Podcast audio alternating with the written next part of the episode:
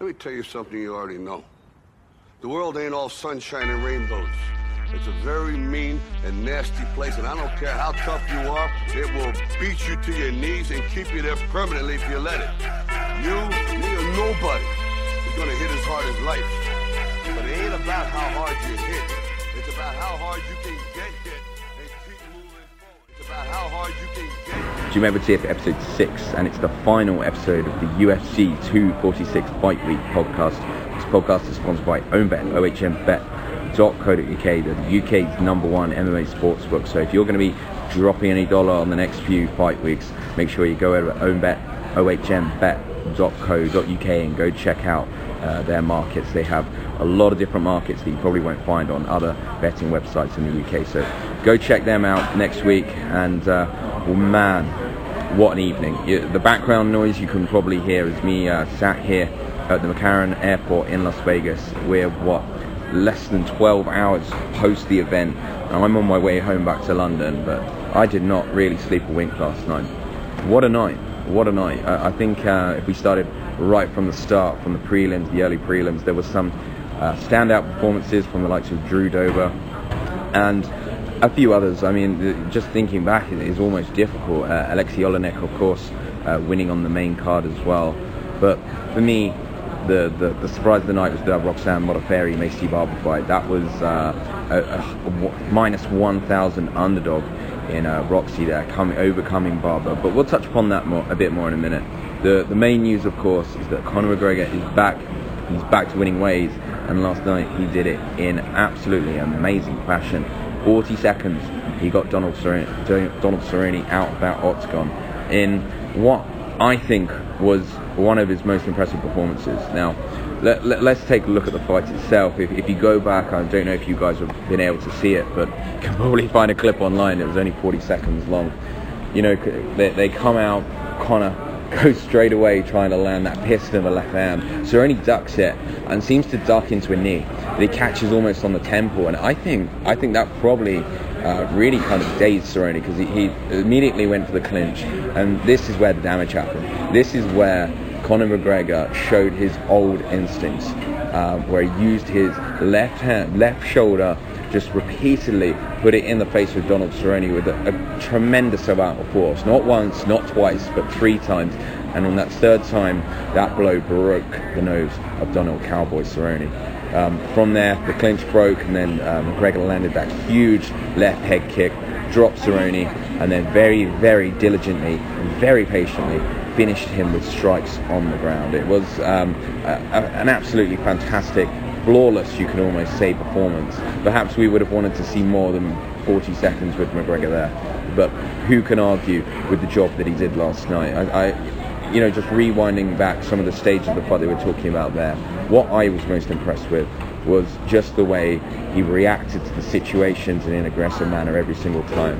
The way that when he missed that left hand, he landed the knee on his follow through. The way they went when they were clenched up, he landed those tremendous shoulders to the face. The, the third one, as I mentioned, breaking the nose of Donald Cowboy Cerrone. That left head kick, Donald, uh, sorry, Conor said in the post-fight press conference that he had noticed that Donald had ten- tendencies to lean to the side and leave himself open for that head kick when he was even trying to land it himself. That was beautifully executed. And then just the patience and the cerebral way he went about finish Cerrone once he was down on the mat. It really was uh, the hallmark almost um, of, a, of, of, a seasoned fighter, one an incredibly intelligent one, and, and someone that was on their timing, which was the question mark I had heading into this bout. In those micro situations that he found himself in, would he pick the right decision? And he certainly did on every single exchange of the fight last night. As I said, it was only 40 seconds, but it was more the way that Conor McGregor just finished the fight and won every single one of those very, very important different moments to, to the fight. So I think um, everyone's original reaction, I guess, was to, to question the legitimacy of Cerrone as an opponent. Was he over the hill? Has he seen his best days? Is his confidence low after losing two in a row? Those, those are all valid questions to be asking. But I think I think when you reflect on last night, it really wasn't about what Cerrone didn't do. It was about what McGregor did within those moments. And I just loved the the post-fight stuff was incredibly interesting. I don't know if you guys have been able to go online and watch some of that. The the Octagon interviews immediately after um, McGregor, of course, hugging Cowboy Cerrone's grandmother And what I think was a, a very nice touch. And what I liked about it is that it was consistent from the rest of the week. The past week we saw a very, very different Conor McGregor.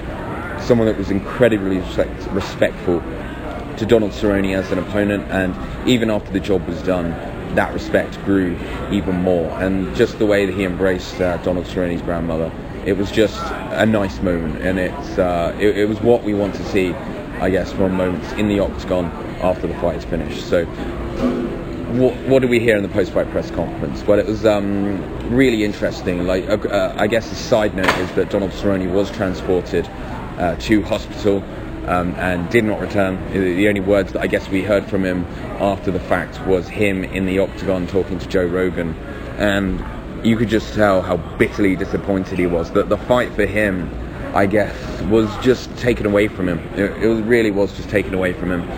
McGregor's excellence just never allowed Cerrone to get started. I believe if you actually go and look at the strike count, it was actually Conor McGregor didn't even um, get hit, which is, is, is incredible from one sense, but you can see it from the Cerrone perspective that that fight for him last night didn't really happen apart from him, um, unfortunately, uh, breaking that nose. And I, th- I think it's also worth mentioning that um, the, the, blueprint. And Darren Till, this was something uh, we exchanged messages about last night. Darren Till was the one that put the blueprint out for this victory last night.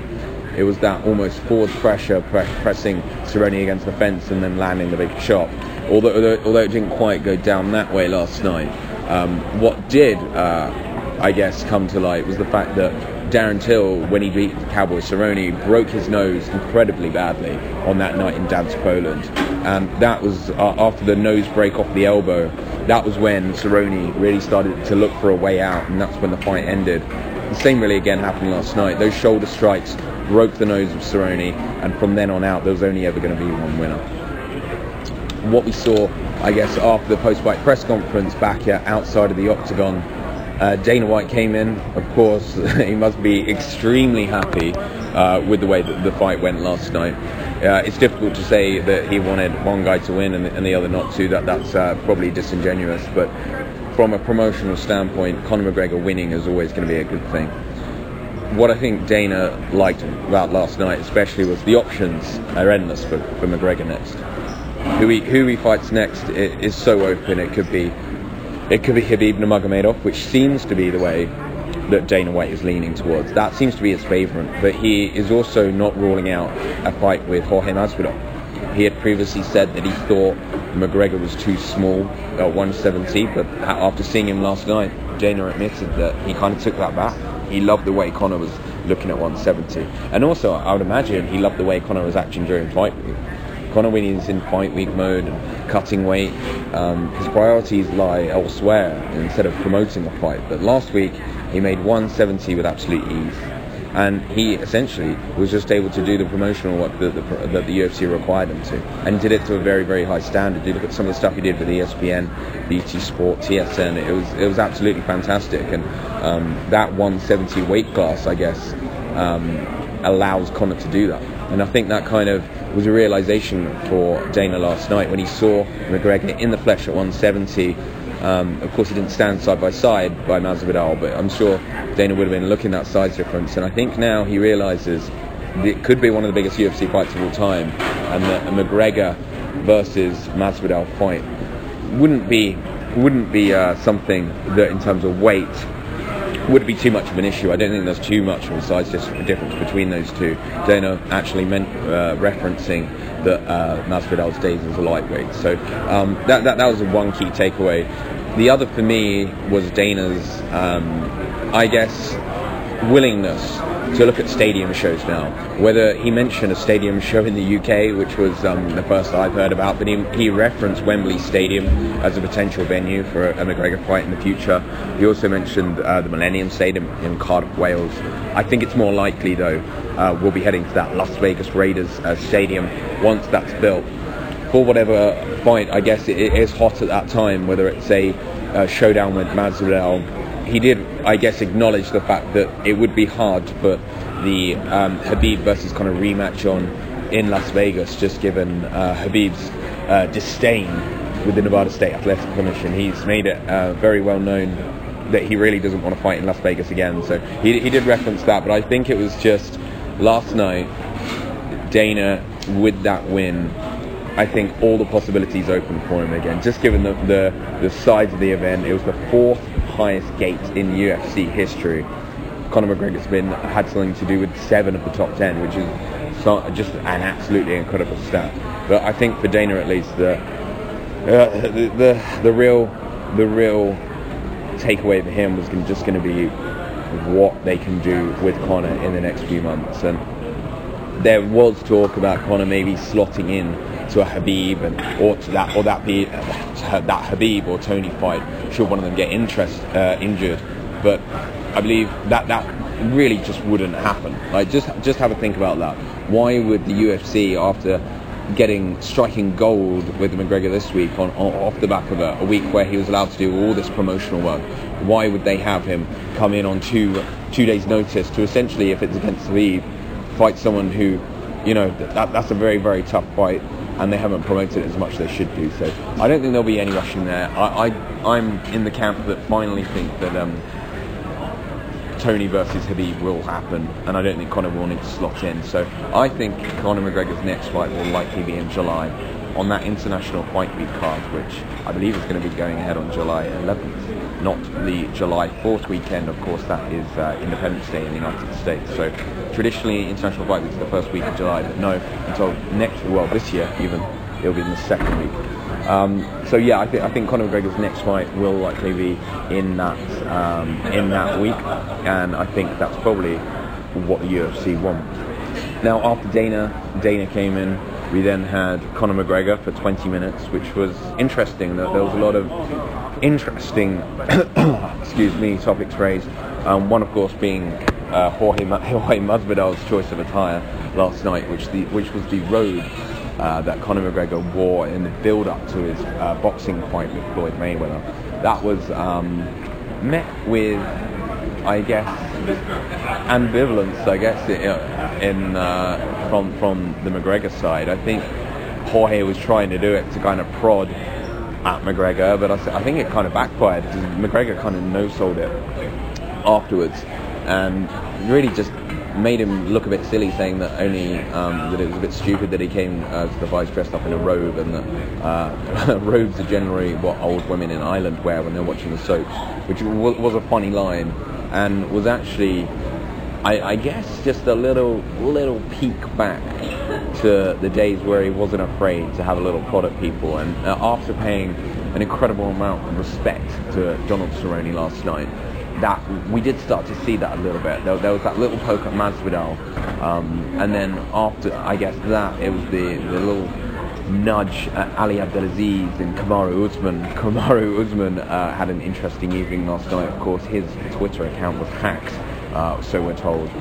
Um, if you if you missed some of the tweets that came out of that, it was, it was pretty shocking. I think uh, I believe at one point his bank card uh, number and his PIN uh, was sent out, which um, you know that, that's never a good thing. But uh, a funny take by Conor McGregor on this was actually um, it was actually just Ali Abdelaziz, and uh, it was all a big cover-up joke, and he wasn't really hacked. Uh, whether we ever find that out or not, we probably won't. But again, Conor was on the offensive. I think he, I think he fancies that fight with Usman. Conor referenced the fact that he isn't that tall. He's not the biggest welterweight in the world. He's, he's very, very powerful, but essentially I don't think, again, when we're talking about welterweights, if he fought Kamaru Usman, I don't think the size difference would be uh, that profound. And then, of course, he couldn't help but talk about the Habib fight. And this was, uh, I actually was able to get the microphone in the post-fight press conference last night, and this is where I kind of centered my focus on, because all week Conor McGregor's been talking about that rematch with the Khabib Nurmagomedov, and he's been referencing the fact that he would like to go to Moscow to have that fight. Now, I did ask Dana White whether that was ever going to be a possibility if that fight could actually happen in Moscow. Dana's not keen. I think for the pay-per-view reasons, there's it's a difficult time zone, and that's when he started rattling off the, the different stadium shows where that fight could possibly be held. So Dana White's not keen. But after telling McGregor this, he, he he came up with the line, "How much money did they need to make?" It, it, it's somewhat true. I, I fail to um, believe actually that if that fight, let's just say Christmas Day, like in Rocky films, that was held on Christmas Day in Moscow, what that would be easily, easily the most bought UFC fight of all time, despite time zones, despite all that. What an incredible spectacle that would be, and that's something that Conor referenced, and that's why when I asked him to explain why does he want that fight in Moscow, he said it's all about putting on spectacles, taking the game to the next level, and uh, that would be an, uh, a great example of how he can do that. But with Habib tied up with Tony until April. I mean, there's no guarantee that he's even going to come out that fight champion. He'll of course be the favourite, but um, Tony Ferguson certainly has more than a good chance in that fight. So wh- whether that rematch will happen later in the year, we, we will come to see. I, th- I, think the more interesting thing for Conor McGregor at the moment is what I just referenced. I think it's that July date. It is going to be that July date, and I think the forerunner, the forerunner, or the front runner, as you should actually say, is Jorge Masvidal. What happens now?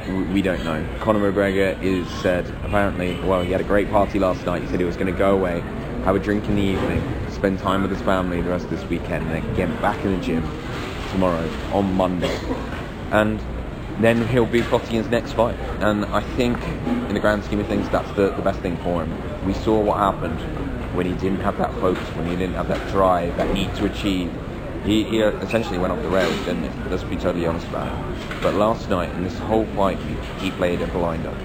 From start to finish, he played an absolute blinder. And it, it was just really down to the focus. That we could tell. He came in telling us he was focused, and we had to see last night whether the proof was in the pudding. And I believe that that result last night, that 40 second demolition job where it wasn't just a one, it wasn't just he landed one big left hand and it was over. There, there, as I mentioned earlier, there were so many little micro moments where he showed flashes of his brilliance. He said he said so after himself that there's still work to be done, you know, speaking to some of his team as well, they say he is on a different level now. And last night went away to go improving that. Was Donald Cerrone the right opponent for last night? We don't know. Donald Cerrone went in there and did the best that he could. Any mention of a fight being thrown or that um, Donald didn't want to win that fight and that he's a company man. Nonsense. There's easier ways to throw a fight than getting your nose broken and having your head caved in on the mat, that's for sure. But it was, I guess, on reflection this week, and we're talking about the week in totality, it was an amazing week to be back here in Las Vegas. It was long overdue. I think we, we have missed Conor McGregor, the, the feeling and the atmosphere in the arena as he walked out last night. And there, there, there's something also to mention about his walkout last night. He didn't change the music. He didn't do the Billy strut. It was all business last night. It was all business, and um, just the, as I said, the atmosphere in that packed out T-Mobile Arena was something else. We don't get that for anyone else but Conor McGregor, and that's why it's good to have him back. When he's good, he's the best. And full stop. And last night he wasn't just good; he was great and he, it was a, it was a timely reminder and a necessary reminder that Conor McGregor is still by far the biggest name in the sport. The biggest draw in the sport. He he transcends into that kind of mass media space where so many people are interested in his fights. So many people want to see what's next for him now, and we're actually on that upward trajectory that I wasn't even sure we were possible to have. Is, is his next fight going to be big? I think it's going to be huge is with the fight after that, let's say if he fought Masvidal and beat him, that rematch with Khabib Nurmagomedov, again, if the Jorge Masvidal fight's going to break all the records, that rematch with Habib would absolutely smash anything that's ever come close to it. So we're on, we're back on, we're back on the path, we're back in, we're back in. I wouldn't say McGregor mania, but the foundations are there for another run, for another very very exciting run. I, I've been very very lucky to be part of it this week, and I've, I've very, very much enjoyed um, doing these podcasts. Actually, it's been uh, very cool. Not only just bringing other members of the media um, along for the ride and giving them, uh, I guess, a platform to, to kind of say what they think about the fight, but also just the way that at the, the, the end of the day, I can sit there with a microphone and just talk about what I'm thinking and. Uh, yeah, I'm very, very lucky to do it. I'm very lucky to have people that actually bother listening to that. So, as I sit here in McCarran Airport, I've now got a, an incredibly long flight home. I'm going to be doing a stopover, which is never my favourite thing, but um, in order to get back, to get into the office on Monday morning, because yeah, I do have a real job. Um, I having to take a quick flight to Chicago and then Chicago to London Heathrow. I'll then get picked up by taxi straight into the office. There's, there's nothing quite like it. I'm 32 years old now. I'm getting a bit old for this, but when you get to cover fights like this, uh, really does make you feel like you're about 10 years younger. It is, there is, I, I, I don't care what people say.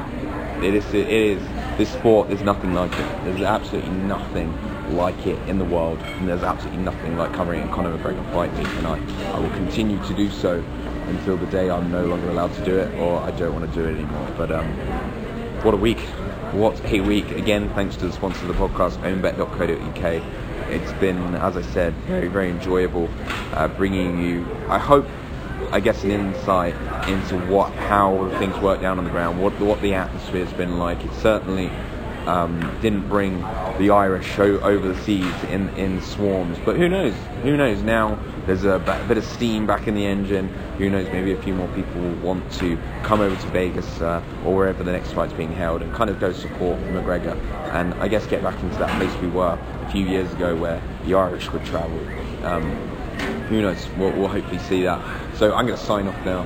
I've got about an hour to my flight. I'm going to go get some coffee. It was a very, very late last night. Late night last night. As you can probably tell um, by some of my uh, stutters during this podcast. But as I said, hope you enjoy it. I'm signing off. I'll see you guys the next fight. The world ain't all sunshine and rainbows. It's a very mean and nasty place, and I don't care how tough you are, it will beat you to your knees and keep you there permanently if you let it. You, me, or nobody is gonna hit as hard as life. But it ain't about how hard you hit. It's about how hard you can get